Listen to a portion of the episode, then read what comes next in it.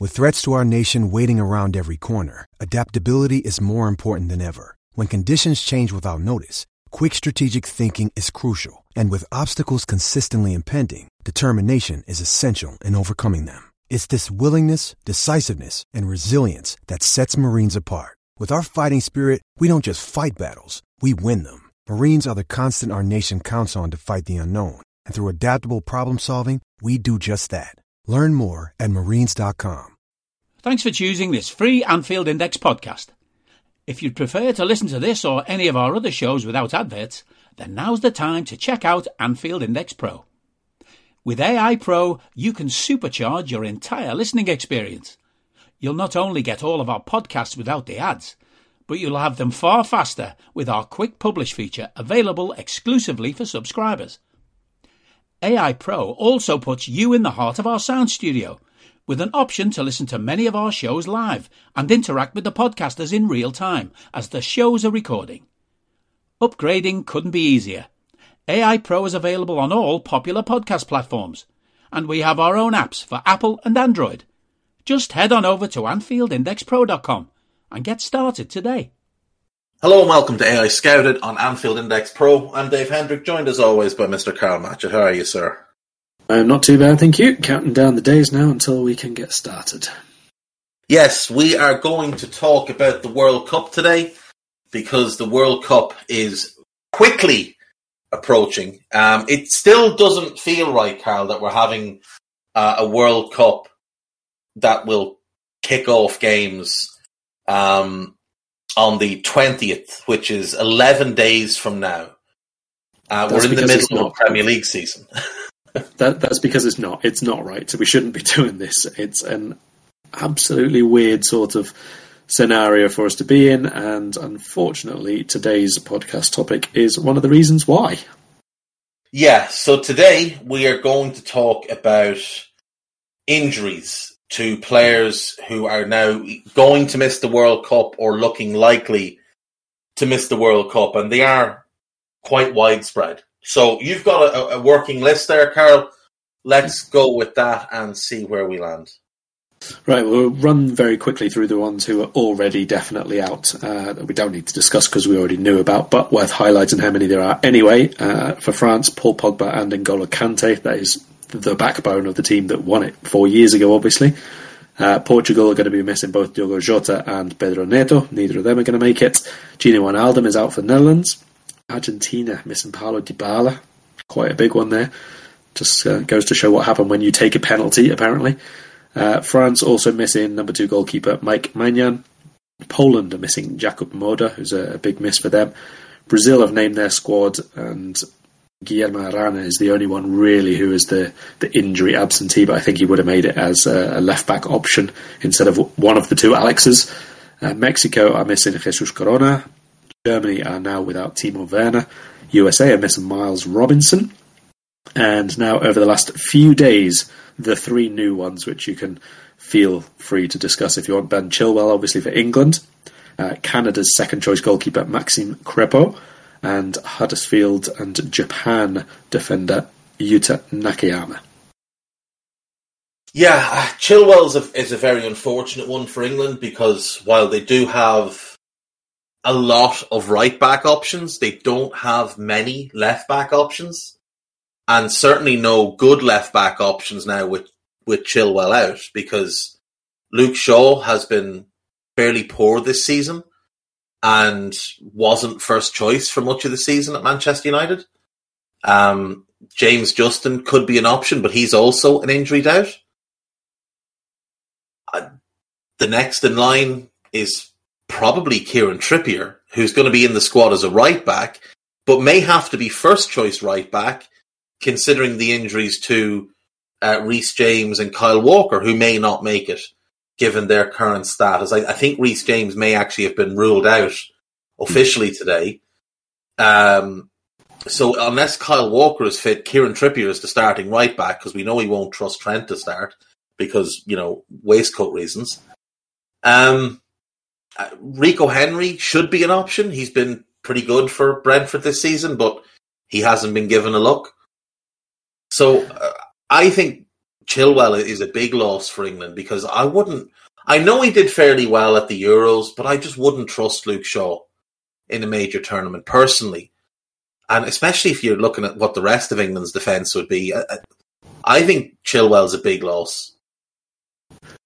I would have had him as the starter, to be honest. Um, I think in terms of the alternatives, Tyrick Mitchell is probably the other one uh, who we didn't mention there, who's at least been in the England squad before. Uh, we did our England picks actually recently on the Independent. I went for Rico Henry as the backup left back with that, so I'm glad you mentioned him. I think he's been pretty decent, and especially if we're looking at playing wing backs for England throughout the tournament, which looks like it's going to be the case now. I think he's a, a decent option at least for that side as a slightly more fleet-footed than Luke Shaw, let's say, and a pretty decent delivery. Maybe not quite as high level defensively, but certainly tenacious. Certainly got the, the work rate, and obviously as a, a new player, if he gets his chance, you you know you're going to get that enthusiasm and everything, which makes up for a lack of sometimes positional sense anyway. And it's not like England have exactly the most impeccable central defenders inside of him anyway, is it? Let's be perfectly honest. So uh, I do think Chilwell is a huge, huge miss. Uh, as for the other ones, I'm not really sure who is the bigger miss out of the the, the, the defenders that we mentioned there, Robinson and, and Nakayama, but obviously getting injured two days after your squad is announced is mm. even more you know of a heartbreaking sort of thing than uh, if you get injured maybe just a week before because you think you've done it, you think you're in, and then bang, all of a sudden he's gone. Uh, a quick word for Crepeau. He was only going to be the second choice keeper for Canada, but just for the farcical circumstances of it, uh, MLS yeah. Cup final, tackle someone, pretty bad, red card, sent off, carted off, broken shin. All in all, not the best day's work. No, no, not at all. Um, and you know, uh, quite a quite a crazy um, MLS Cup final at the weekend. Yes. If, if people didn't watch it, LAFC beating Philadelphia Union on penalties uh, in a situation where Philadelphia looked like they'd won the game. I think in the 124th minute, and then Gareth Bale scores in the 128th minute to send it to penalties, and then Philadelphia missed their first three penalties. Um, absolutely bizarre. Uh, but yeah, huge blow for Crepeau. Um, now he's at 28. He should be still at a decent level in four years when his his nation will be one of the hosts. So he, he should hopefully get another opportunity to play in a World Cup. Nakayama is a really tough one. Um, he's a, he's a decent player like you said, he'd been named in the squad and then he gets hurt. And and the thing is, it's not just like he's gotten hurt, but he'll be okay in two months. It's a ruptured Achilles. He might never be the same player. And if he is, it's a really long road back. So I do feel I do feel for him. Um, I don't know much about Miles Robinson. Was he was he, he likely was, to be a starter for the US? He would have been, but this was like going back a year now. He's he's not played very much at all this year, so he's one of the one of the sixty odd players that we would have referenced in the uh, the, the, previous call ups on the on the USA squad that we did.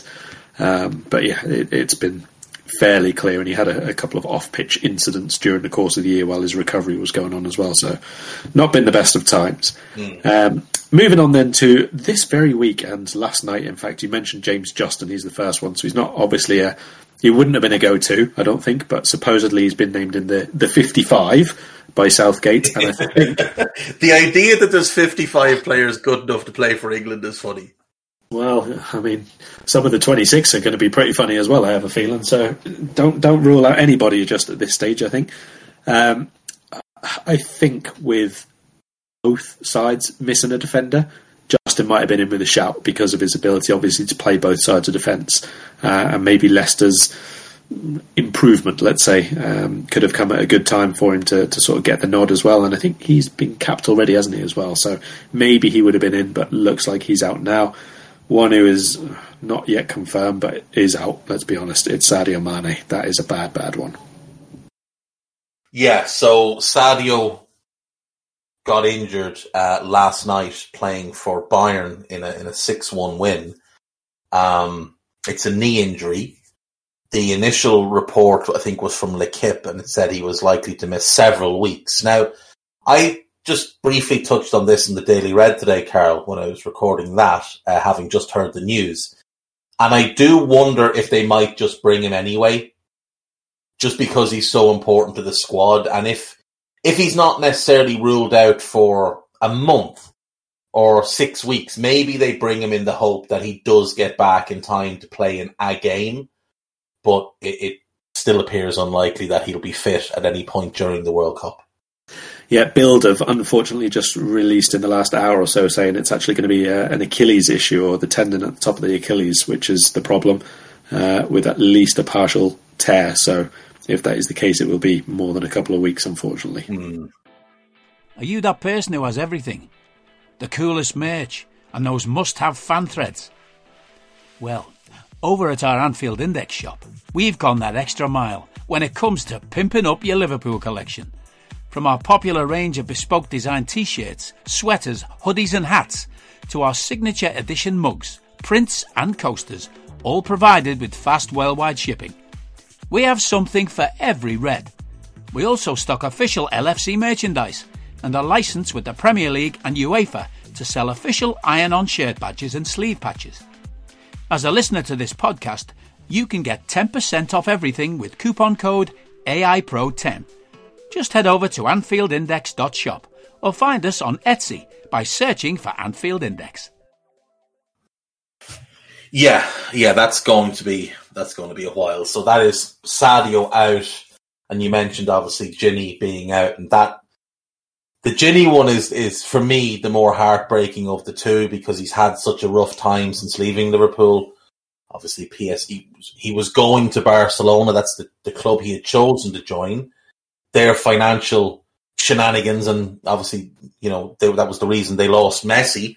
Saw his deal fall through as well. So he just took the best offer available in terms of finances, and that was Paris Saint Germain. It, it, should be pointed out he did not leave Liverpool for Paris Saint Germain. He did not leave Liverpool for money. That's just how it worked out because Barcelona fell through. Um, he'd obviously gone on loan to Roma this year, and you were hoping fresh start, you know, Serie A will suit him, and then he breaks his leg. I think in the first training session or the second training session.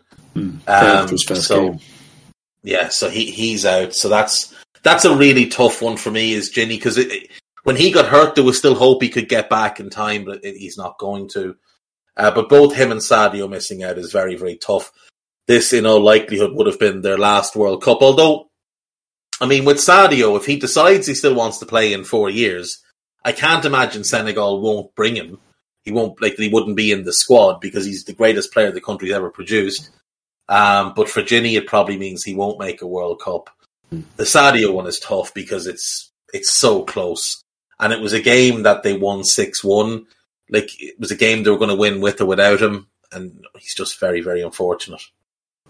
He is, yes, and obviously uh, factor in everything in terms of Senegal hoping they would go through that group. There's definitely a really, really good chance for them to to at least make the knockout stages and quite close to uh, being their uh, all-time most capped player as well. I think to go with the the most goals that he already has. So bad timing indeed for Sadio. Um, the ones that we've got now who have been out for a, a, longer time and is now obviously last chance saloon to prove your, your fitness sort of thing. Spain, Mikel Oyarzabal, he's been out with an ACL since March. Um, he has been back in training, but tonight, when we're recording this midweek, is the last round of La Liga fixtures, and he's not in the Real Sociedad squad.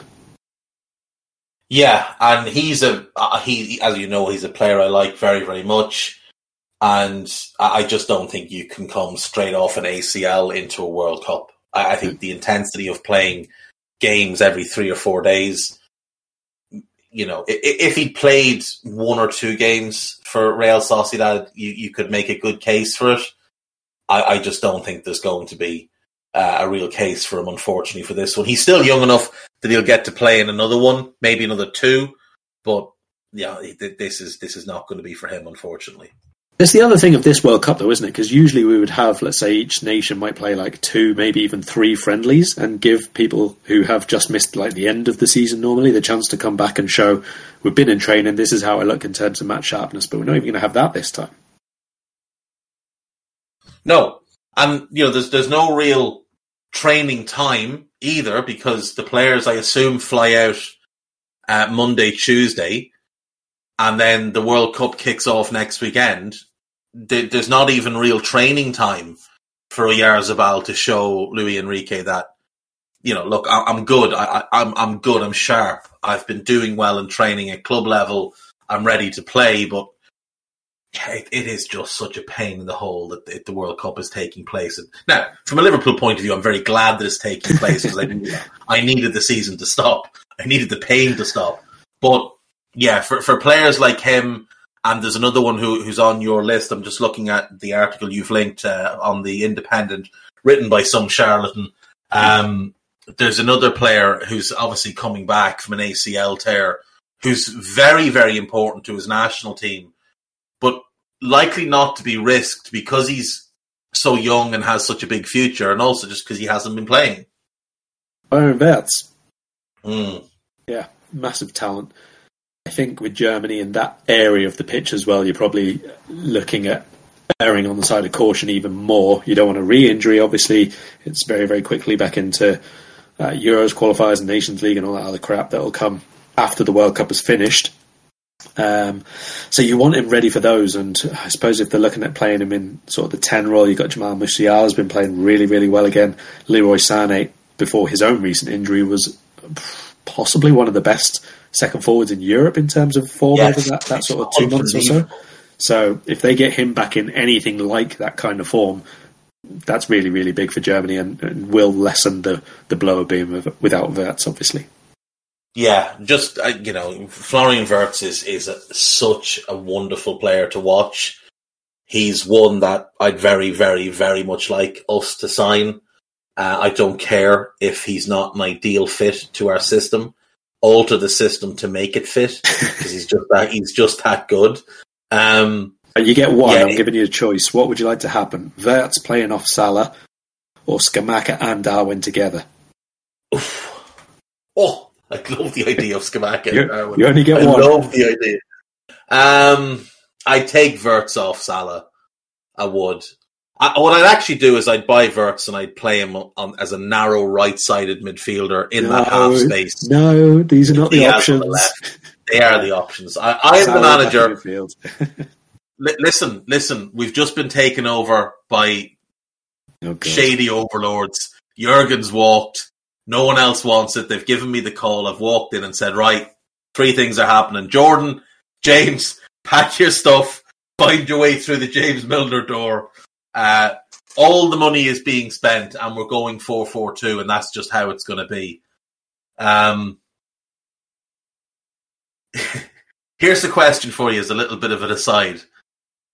Liverpool get Steve Ballmer as owner owner of the LA Clippers, about 120 billion net worth, uh, not not tarnished by human rights abuse. Um,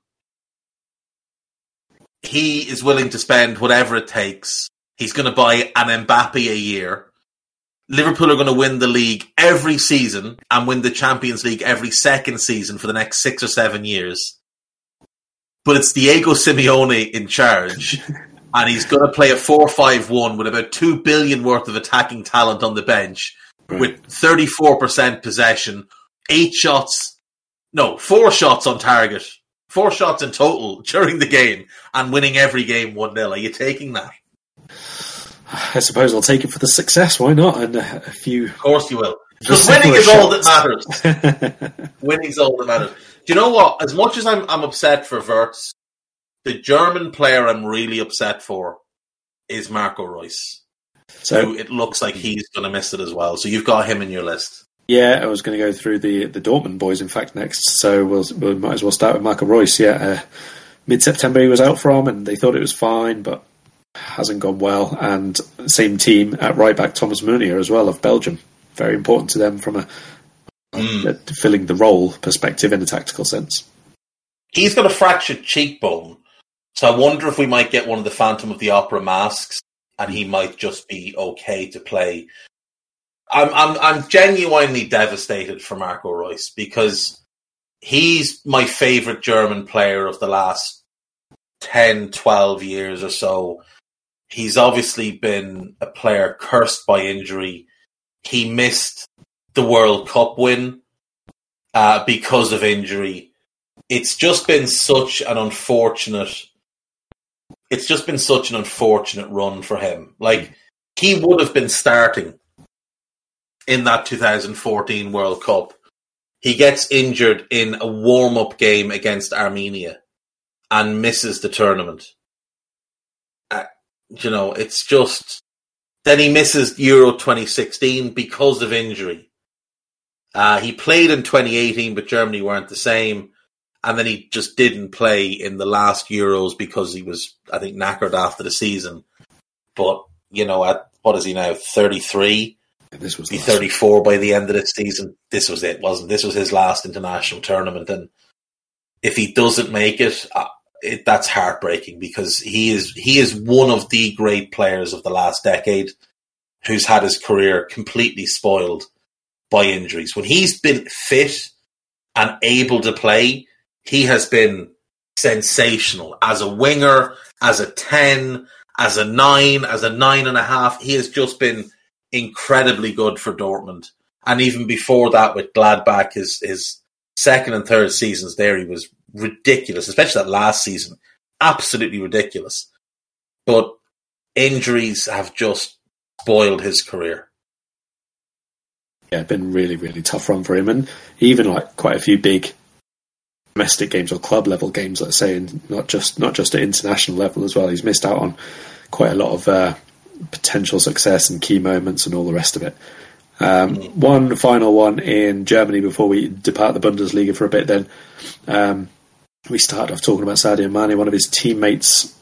Going to be a big one, and it's going to be quite a close call. Alphonso Davies yeah, I mean, when you think of the Canadian national team, it's there's two players that stand out. It's him and uh, Jonathan David, and he is the better of the two players. He is maybe the greatest player Canada have ever produced, and it still still winds me up that we allowed him to go to Bayern when we had basically a free run at him for a year before that. I will never get over that.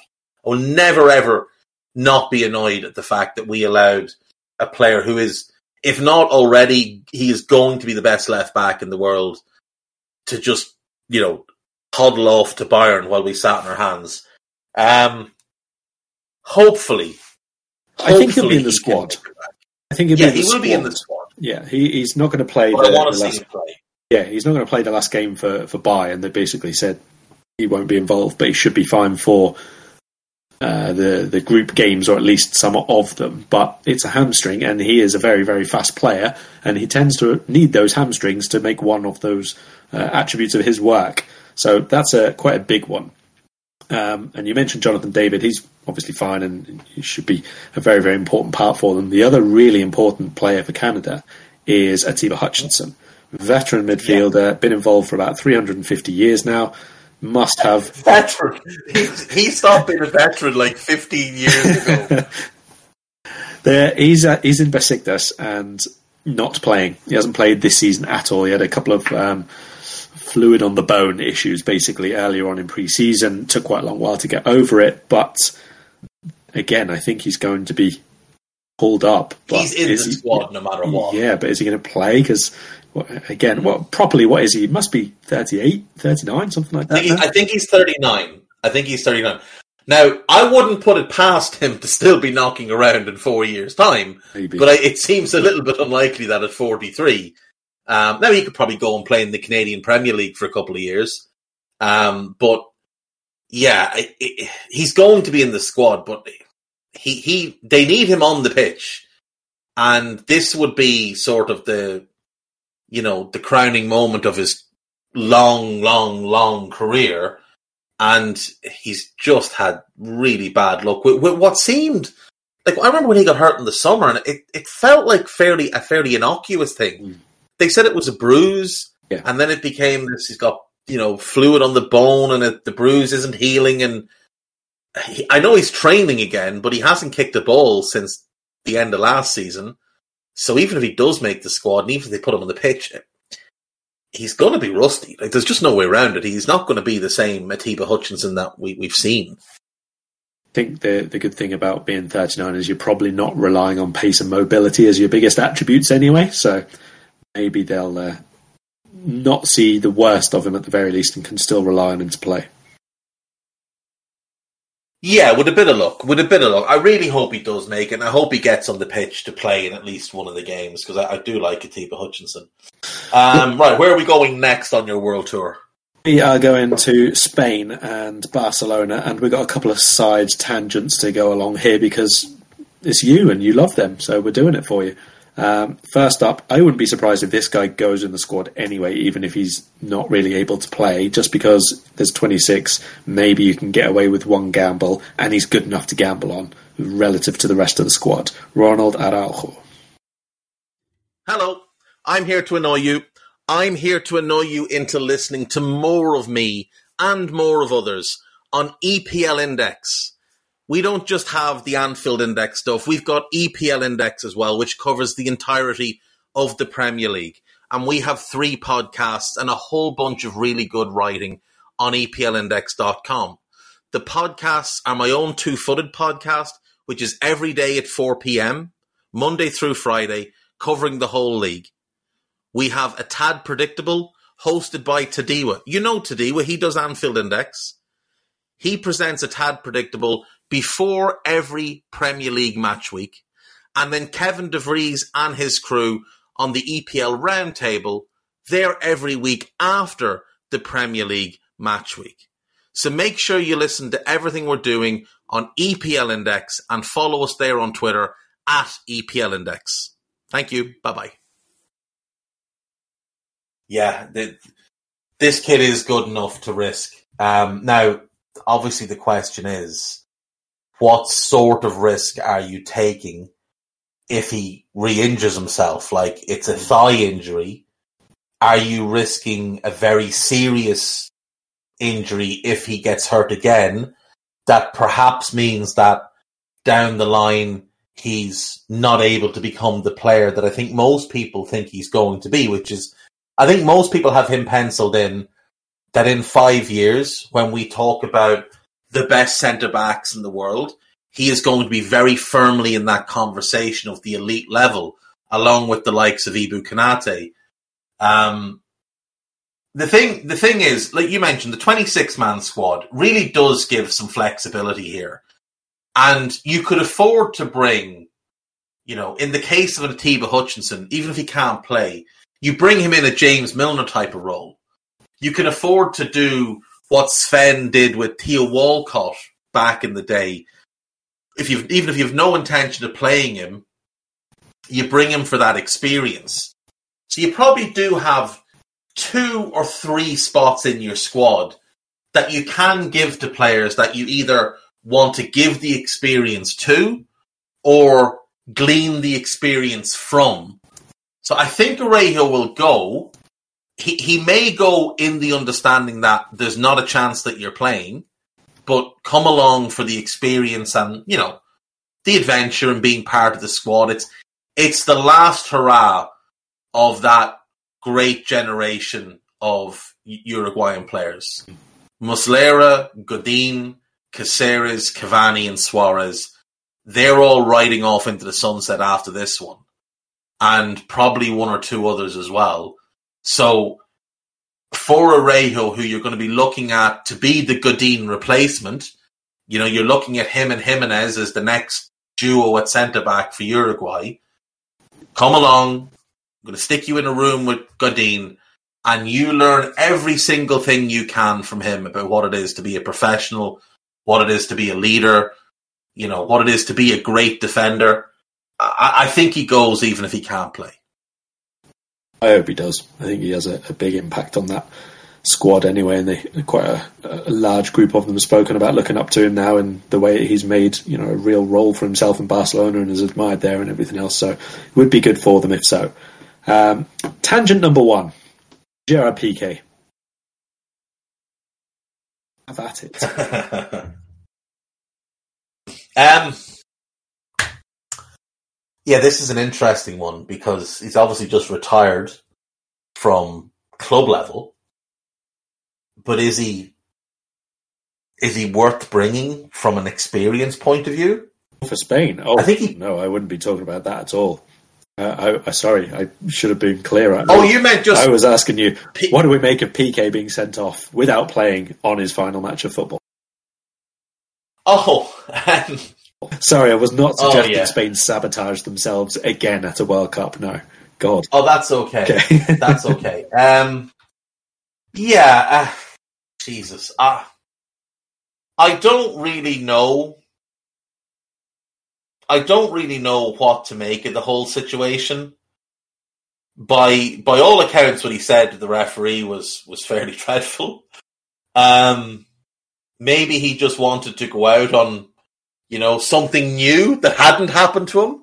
You're, you're talking about a fella who's done pretty much everything in the game: uh, a Premier League and a, cha- a Champions League with Manchester United, uh, seven, no, excuse me, eight league titles with Barcelona, uh, seven Copa del Rey's, six Spanish Super Cups, three Champions Leagues, three European Super Cups, three World Club Cups. He won a World Cup and a European World Cup and a European Championship with Spain. Won an under nineteen European Championship with Spain. He's he's done it all. Um, he had never been sent off for telling a referee, and I quote, uh, "I shit on your prostitute mother," um, which is is creative, uh, unusual for certain, but um, It's, it's pretty usual in Spain, I assure you of that. It doesn't it doesn't flow quite as well in the English tongue, but That's that's a fair point. Yeah, he, he he likely didn't say it to them in in a Navan accent, so that's that's a fair point. Um, his life has been a little bit unusual for the last couple of years. Let's let's put it that way. Um, he's obviously separated from Shakira this year after eleven years and, and a couple of kids together. So he's had that kind of flux. His business interests have obviously taken off in the last couple of years as well. Uh, he's had, you know, the tax fraud thing that all Spain-based players seem to go through. Uh, he's become a semi-pro poker player, so you know his his focus doesn't seem to have been on football fully for the last couple of years, and obviously he's you know declined quite rapidly and become more of a liability than anything for Spain. Um, look, it, it would have been nice to see him going out and having one last game and performing well, but Barcelona are in a title race. And obviously, Xavi felt that they just he wasn't going to play him. I mean Marcos Alonso has been starting centre back, so it kind of tells its own story, really, doesn't it? So Yeah, and Marcos Alonso is, is a dreadful left back, let alone. Um, I will say this on Barca. I think they've obviously done a lot of mental things, and they've spent silly amounts of money considering the, the financial situation they're in. But I do really like how they've rebuilt that defense quite quickly and efficiently. I think Balde looks a real talent. Now he can play both sides. I think he's better as a left back. I love Jules Koundé. I love Araujo. They've got Christensen, who I like, Garcia, who I don't like. But I think if they can add one either really good right back and move Koundé to centre back when he's fully fit next to Araujo, or another really good centre back next to Araujo and leave Koundé at right back, I think Koundé, new centre back, Araujo, and Balde is something they could have in place for a decade and be sensational, especially when you consider they'll have Pedri and Gavi as two thirds of a midfield there. I think credit must be given. They, they've rebuilt quite quickly, and Xavi has really impressed me. Now, there's still you know moments where he looks a little bit lost, but he's getting the best out of Ousmane Dembele. Uh, Torres looks good again. Rafinha is is a quality player, hasn't had the best time. We know Ansu Fati is a really special talent, and they've got young Pablo Torre. If they continue to pick up Pablo Torres and, and Pedri's and just continue to build through their academy and not do stupid things, this might we might be witnessing the early days of the next great Barcelona team.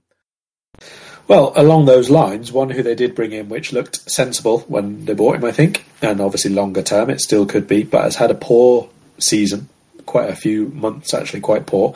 Did start last night again. I didn't think he played well, uh, and went off. And he's a, a regular for Spain in the squad, certainly in and out of the lineup. But I want to know whether you would take him and if you would start him. Is Ferran Torres uh, obviously a knock-on effect of those roles being up for grabs is Oyarzabal that we spoke about earlier. He's not going to be involved. Um, but you've got Ansu Fati there. Marco Asensio has had a bit of a, a resurgence with Real Madrid recently and has yeah. been in the squad for Spain as well. So there's quite a few options there, and Spain have a quite a fluid and flexible attack anyway under Luis Enrique. So what role for Ferran for you? I would bring him.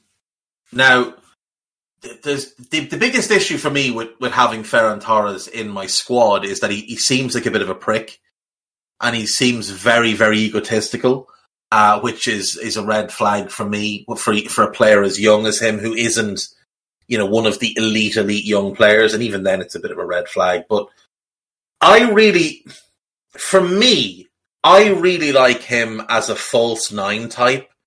I thought when he played as, as a false nine for City last year, before he got injured and then obviously went to Barca. I thought he was outrageously good and I thought he made everything click around him. You know, interplay with Mahrez on the right and Foden on the left, being able to swap through positions and obviously play both wings. I do think he's a very talented player. He obviously hasn't had uh, a good season, but he, he's looked a bit better in recent weeks. Things haven't gone great from a Barcelona, it must be said. I mean, 12 goals in 44 games, not the return they hoped for when they paid a significant amount of money and gave him a fairly big contract. But I would bring him. Um, I, I, would just be very careful about how much influence I let him have on anything, such as like I wouldn't let him have the remote for television or choose the music, uh, much less have him be one to decide who plays anywhere talented player, but certainly needs to be maybe knocked down a peg or two in terms of the ego. All right. Well, since you're taking him, let's uh, go with someone else who is now going that we could have spoken about, but literally in the last few minutes has said he's fit and fine. Well, fit, I think, is not necessarily entirely accurate, but he's going to be able to play anyway. Uh, Son Heung-min uh, suffered a facial fracture, obviously, and had to have surgery about what a week ago now or so in the Champions League. But he says he will be okay big positive for Korea. Massive positive for Korea. I'm I'm I'm so happy for him because we've we've been talking about football for years, and I, he, as you know, he's one of my favorite players. I love watching him play football. I think he's the best player at Spurs. I think he has been for a couple of years. Um, I know people always lean towards Kane, but I think Son offers even more. And I think it's not a surprise that in a season where he hasn't been great, Spurs haven't been great either. I know they're fourth in the league, but they're they're underperforming. Um, I think he's I think he's brilliant, and I, I love when there's a player at you know uh, I don't want to disrespect South Korea by saying a lesser country or whatever, but you know what I mean. They're not one of the footballing powerhouses, and they they, they produce the odd world class player, and I think in South Korea's um, South Korea's case, they have one for certain in Son and one who looks like he's ascending to that level in Kim, the centre back from Napoli. Uh, you know, I just think it's so important for him as arguably South Korea's greatest ever player to get the opportunity to represent them and lead them into a World Cup. Uh, I'm thrilled for him. I'm absolutely thrilled for him. And like you said, it's a huge thing for South Korea because when you've got him, you've got a chance. Like you're going to have a chance in most games when you've got a player of his quality. And, you know, if they can keep things tight at the back, which it looks like they should be able to, especially if Kim is in is in his best form, then Son can be a match winner for them. And, you know, you look at their group and Uruguay, there's some questions there. Ghana, there's some questions there. Portugal, there's some questions there. I think it, it's a very tough group, but I do think South Korea have a chance thing is, of it's as, of coming out of that group. It's as big for them that he is there as it is big for Senegal the other way with Mane. Yes, a hundred percent. Yeah, Sadio is the exact opposite of this, where again, one of the greatest and not the greatest ever players from, uh, I suppose, a, a second tier footballing nation. Um, a very strong team, but not, you know, they're not Brazil or France or whoever. They're an emerging footballing country, uh, and they lose Sadio, who is is the one. Like they've got a similar situation. They've got that great centre back in Koulibaly, who gives them an opportunity to keep things tight at the back. And then they've got Sadio at the other end as the match winner. So huge blow for them, but huge, huge boost for um, for South Korea. And I'm really hoping it's Uruguay and South Korea that come out of that group. I'm really hoping that's the two that come out. I think they're the two most interesting teams. Portugal have some injuries, and I, have been saying this for two years. I think fella holds them back. I think when they rid themselves of the ego, I think you'll see more from Bruno, more from Bernardo, more from Rafael Leao, more from Neto when he's back, more from Jota when he's back, uh, Ramos, Neves. I just think all of these players will have so much more to offer when the whole team isn't just focused on keeping one player happy and a, a, nice group stage exit might be the way for him to end his international career. Though with his ego, he'll probably stick around until the Euros. well, we will see. Um, just a couple more. Then I want just to hear what you would, how much you would risk on their fitness. Let's say um, all comparable in terms of injuries which could be overcome, and they look like it will be sort of hit and miss time wise. Um, Kalvin Phillips for England uh, Takahiro Tomiyasu for Japan, and Rafael Varane for France. I, I, in all three cases, I would risk bringing them. Um, I don't know that Varane is necessarily still one of France's two best centre backs, but I do know that he's the most experienced and he's very important in that team. And having lost Pogba and Kante, I, I, I think they have to bring him, and if he's fit enough to play, I think he should play. I think him and Lucas Hernandez as a pair work. Obviously, Lucas Hernandez is, is coming back from injury as well, so you know there's there's a risk there too. Um, Tomiyasu's Tomiyasu is hugely important to Japan. He's probably their best defender, maybe their best player overall.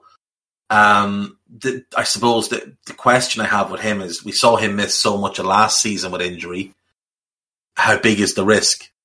You know, if he gets hurt, could that be three, four months on the sideline? I think he's excellent.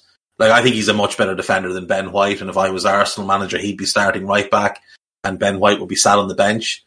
Um, and Ben White's having a good season, don't get me wrong. I just think Tomiyasu is a better player than him. Uh, and in terms of Kalvin Phillips, I think you have to bring him because I don't think you've got any midfield options. You've got Declan Rice, Jude Bellingham, and that's it. That's literally it. They're the only two I would trust. Henderson is so far past his best and hasn't strung good games together since before the pandemic happened. We've talked about Ward Prowse on the, the Southampton pod this week. Uh, I just think outside of set pieces, he's a bit of a nothing player.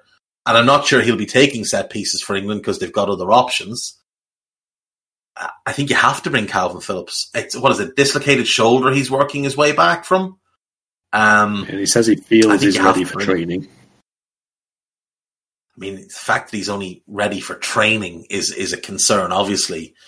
But if you're just asking him to sit in the middle of the park and and do that job of just keeping things ticking over, if they're playing now they'll probably play some sort of back five in some games.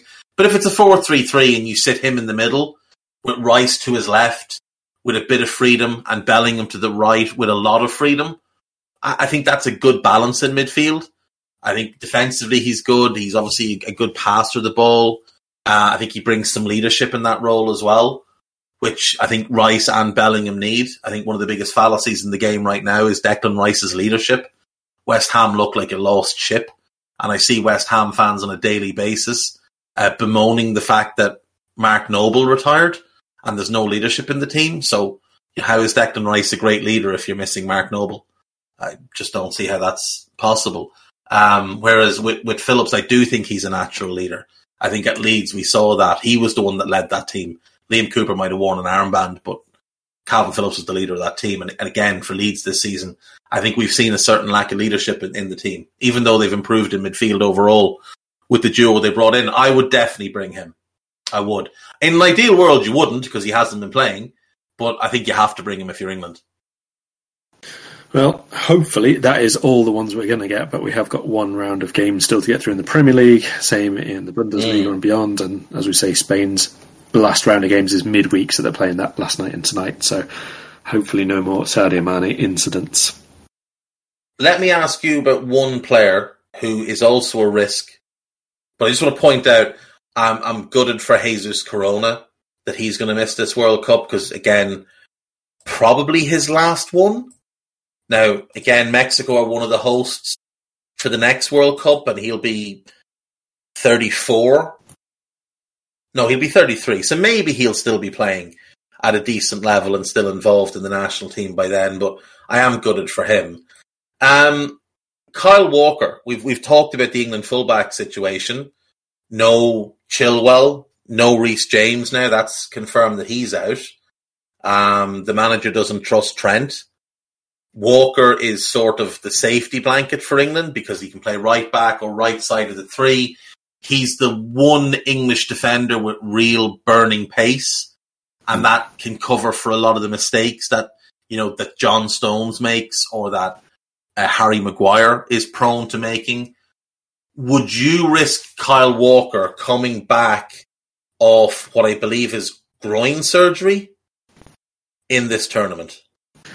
Uh, I mean, assuming obviously he's in a position where they think he'll be fit enough to play at least one, if not two, of the group games, then yes, I would take him. One because, as I said before, England do not have uh, you know a, a, an amazing group of centre back options. It looks very very much like it'll be the back three, uh, and I think he is really important on the right hand side of that with the speed, with his recovery pace, with his ability to help uh, a switch, you know, later in the game if it turns out that they do need to go to a, a four or anything else as well. Um, I actually think he's even not fully fit, probably second best defender that'll line up for England, to be honest. Uh, and I don't think Kyle Walker's that good of a defender, but I think that the choices that have been no. made for, for England's defence over the last couple of years are uh, questionable at best. Um, but yes, I would take it, like I say, as long as he's going to play at least one, if not preferably two of those group games. Um, I, I, think I would. I would gamble on him again. You've got the 26, which I think does make a difference. It gives you a little bit more leeway than it would have been the case otherwise. But also, I just don't like the other options that are likely to go. No, no, I agree. Uh, like I think the England team is fairly close to being picked. Uh, you know, Pickford in goal, Walker, Stones, and Maguire as a three. Trippier right wing back, Shaw left wing back, Kane and Sterling as a front two or two of a front three. Um, I, I assume it'll be Rice and Bellingham to start in midfield, but I think Phillips, once he's fit, probably will get in there somehow. Um, so who's the eleventh player then, Karl? Is it is it Mason Mount? Foden in kind of a uh, Foden. Phil Foden, Foden, Sterling, Foden. and Kane. Yeah. Yeah, I mean that that that is what, what well, it's not what makes sense because what makes sense would would be a very different team with you know Bukayo Saka also in that same group. Um, but yeah, Fo- I think the, the last spot comes down to Foden, Mount, or Saka. Um, and then when Phillips comes back, it just depends on how scared Southgate gets. But we are only a couple of weeks away from the World Cup kicking off. Today is the 9th. The tournament begins on the 20th. England's first match is on the 21st. Uh, they'll be playing Iran and no doubt drawing nil nil. Then they face the United States and then they face Wales in the last game. Last thing to hit because Harry Welshie will be upset if we don't mention it. Um, I think it's fair to say that even if Gareth Bale was in a full body cast, he would be going to this competition and probably playing. So there's no real reason to doubt that he'll be there. Am I right? Oh no, no, no doubt at all. I mean, Bale scored. Bale was available. Bale played some minutes. There's no reason to think he won't be going at all. I think he'd probably be yeah. even more likely than Araujo and the other ones we've mentioned. If he's uh, able to walk, he goes. Yeah, even if he can't, even if he can't, wheel him down the wing. You've got you've got plenty of lads there who don't do a whole lot other than run. They can run with Gareth Bale being pushed. That'll be fine. Uh, right, that is that. That is our World Cup injury catch up. Um, we have plenty coming during the World Cup, so don't be worried if you're thinking there might not be enough content. There'll be plenty. We'll find ways and means. There's going to be uh, a regular pod for myself and Karl. There's going to be a couple of on the books. We're we're looking to put together a bit of a a special edition of on the books as well. So that's that's in Trev's capable hands. Um, Karl, have you got anything coming out in the next couple of days that you want people to keep an eye out for, or are you firmly in World Cup coverage mode at the moment? Yeah, completely snowed under with it. I've got more things to do than there are days left before it, so just wait until it there starts. And he's, and he's trying to move house as well, so uh, keep keep him in your thoughts and prayers. And if you have any gifts oh, of the no, foam no, hands, no, foam fingers, foam boots type of, send them to Karl Matchett Care of Anfield Index and uh, we'll we'll make sure they get to him anyway. Right. Thank you as always for listening, and we will see you next time. Bye bye. We hope you enjoyed listening to this Anfield Index show. Please be sure to subscribe to our channel so future podcasts find their way to your device automatically. There's nothing quite like fan engagement, and we'd love to know what you think of anything discussed on this show. The best way to get in touch is over on our free Discord community where both podcasters and listeners debate the hottest LFC topics 24 7. Sign up free now at AnfieldIndex.com forward slash Discord. You won't regret it. You can also follow us on Twitter at Anfield Index and find us on Facebook by searching for Anfield Index. Oh, and before you go, we'd love it if you could leave us a five star review on your favourite podcast app. It only takes a couple of seconds, and it means the world to the people who create these free shows. Sports Social Podcast Network.